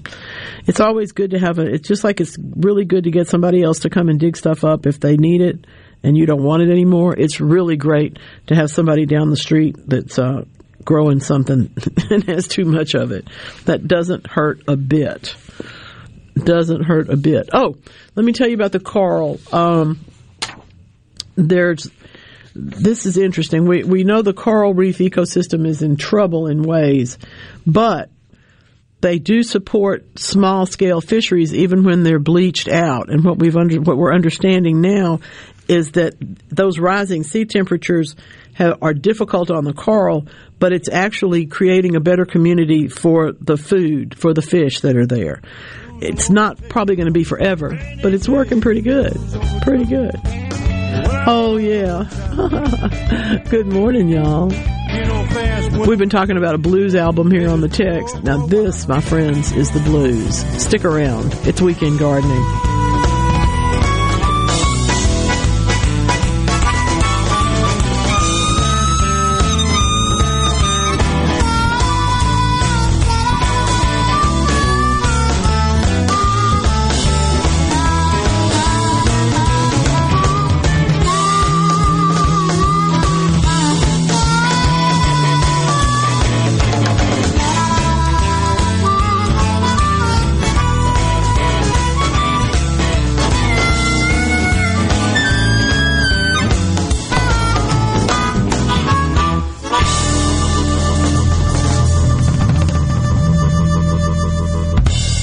Mississippi Lottery is introducing a new daily draw game. It's called Cash 4. And if you know how to play Cash 3, you know how to play Cash 4. It's just that easy. You can play for 50 cents or a dollar. With winnings from $100 all the way up to $5,000. And you can play every day with drawings at the same time as Cash 3. Cash 4 begins January 10th. Play Cash 4 and win more. Have fun, y'all. Gambling problem? Call 1-800-522-4700. This is Jake Mangum, all-time hits leader in the SEC. Two of the best decisions I've ever made were Mississippi State and Mississippi Farm Bureau Insurance. Both teams have supported me through thick and thin. Even though my college playing days are over, I'm excited to be a part of the Farm Bureau team. If you aren't already with Farm Bureau, it's time to join the team. Visit favrates.com for great rates on home and auto insurance. Or find a local agent at msfbins.com. Farm Bureau Insurance. Go with the home team. Those who wait for the Lord will renew their strength, but no one likes to wait. Hear God's promises for impatient people. A classic New Year's message from Dr. Gregory Seltz this week on The Lutheran Hour. Each Sunday morning at 7 on Super Talk 97.3. New year, new looks. If your room feels a little last year, Miskelly's is here to help. Get up to $300 off your purchase. Plus, pay no money down and finance for 60 months so you can buy a lot and keep your payments budget friendly. Get three rooms of furniture for only $77 a month with discounts and financing. It's a new year and your new look is waiting for you at all Miss Kelly locations. Prescription products require an online consultation with a healthcare provider and are only available if the provider determines a prescription is appropriate. Subscription required. See website for full details and important safety information. Hey guys, good news. The outrageously expensive little blue pill is now generic, which means you can get the prescription medication to treat ED at affordable prices. And HIMS makes it extra affordable. You pay just 30 bucks for a month's supply. And right now, get your first online doctor's visit totally free when you go to forhims.com slash joy. That's right, free, zero copay, no expensive appointments, no awkward face-to-face conversations to get your prescription. HIMS connects you to doctors online who can evaluate you and, if appropriate, prescribe your ED medication. And a pharmacy sends it right to your door. HIMS makes it affordable, private, and incredibly easy. Nobody likes dealing with ED. Now, thanks to HIMS, nobody has to. And that's really good news. To start your free online visit, you need to go to this exclusive address, forhims.com slash joy. That's forhims.com slash joy for your free online visit. F-O-R-H-I-M-S dot com slash joy. Hey, I'm here with Alex Murray of Auto Innovation. At Auto Innovation, we want to change your car buying experience. When you're in the market for a quality pre-owned vehicle, please come see us. We want to make friends, not just customers. All eligible vehicles are inspected by a Master Tech mechanic and come with a limited powertrain warranty on us. We are located on Highway 51 in Ridgeland. Come by and see us or check out our inventory online at autoinnovation.net. Let us change your car buying experience. Auto Innovation, Highway 51 in Ridgeland.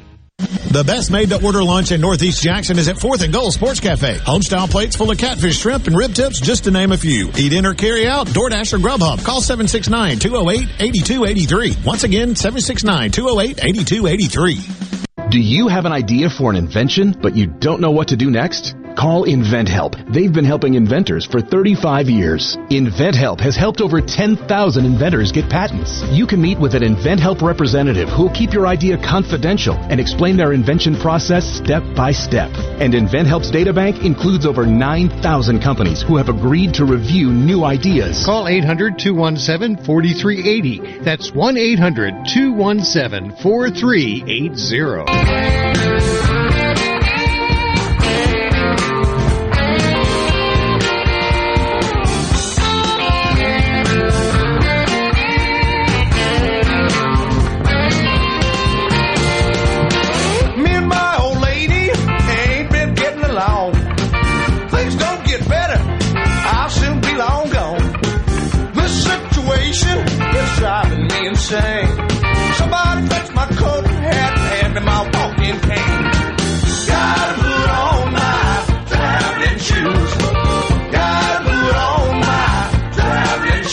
We'll be traveling out of here pretty quickly, making room for our handyman friend to get in here.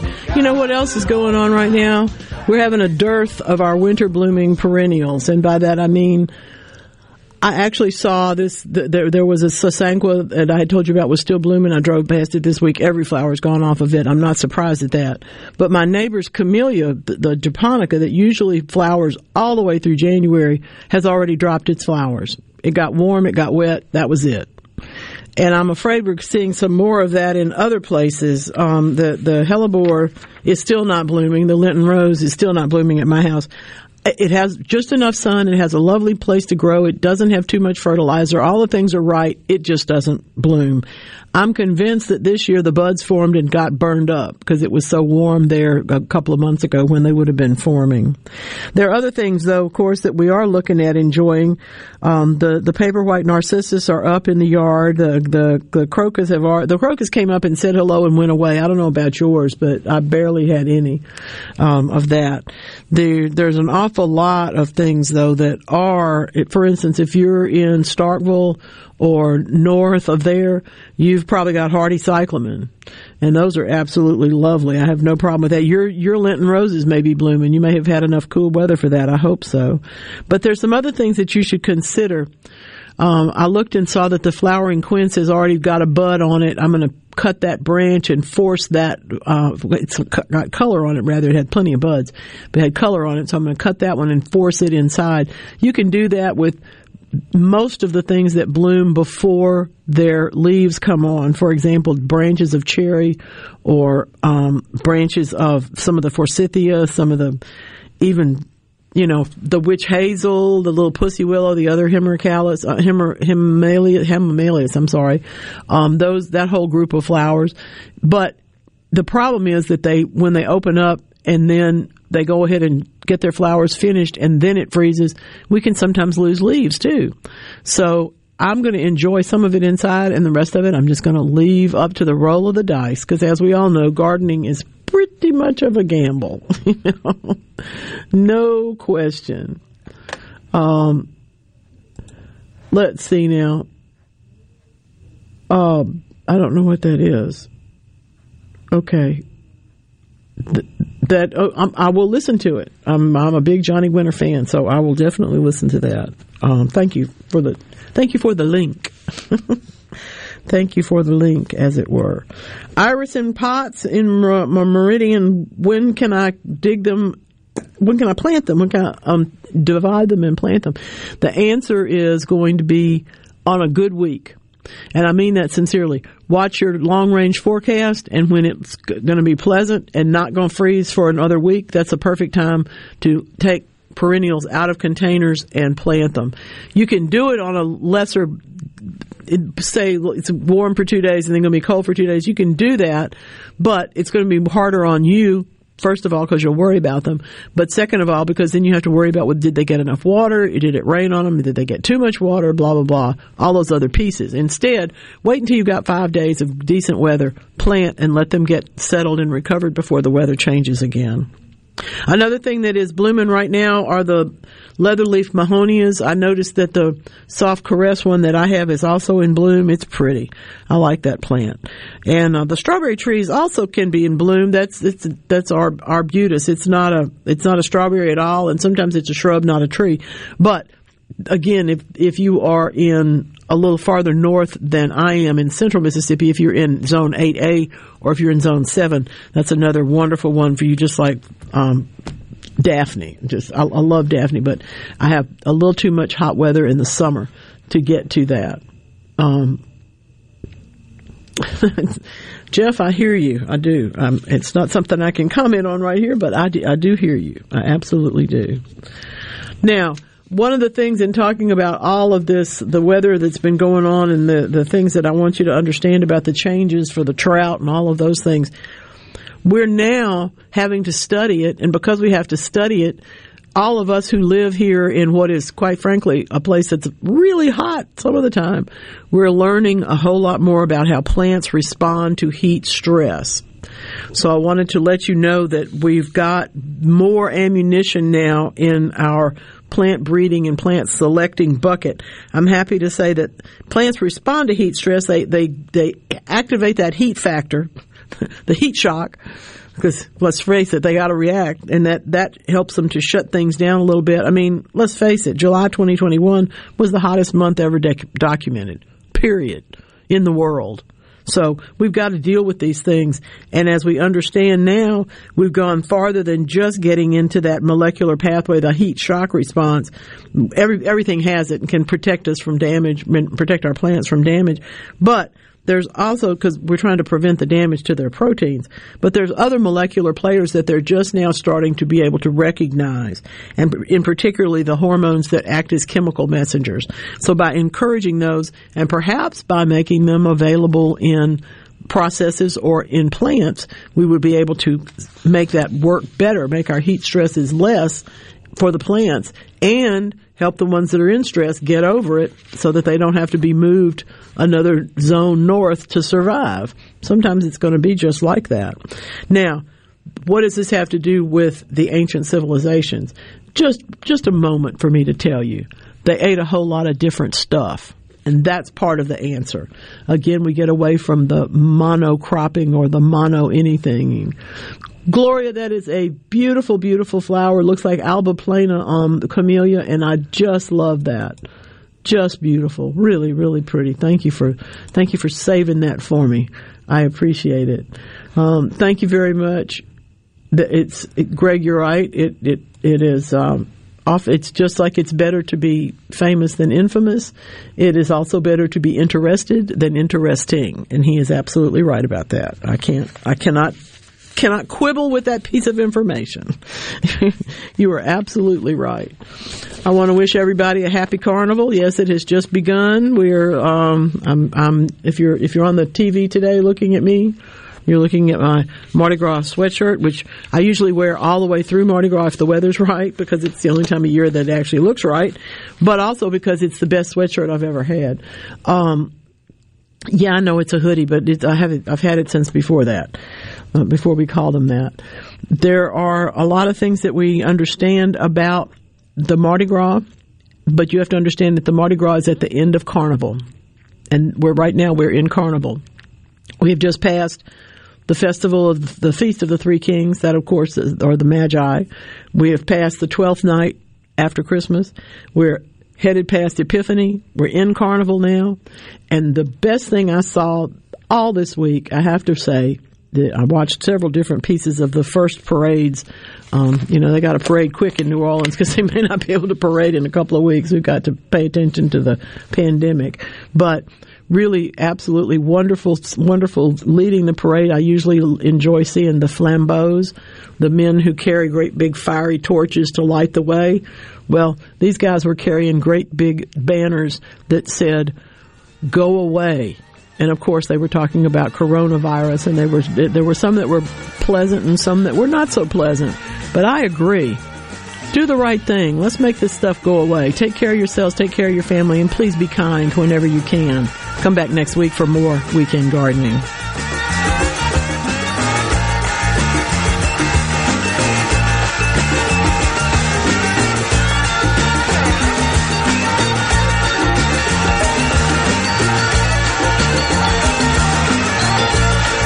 Weekend Gardening with the Garden Mama is a production of TeleSouth Communication.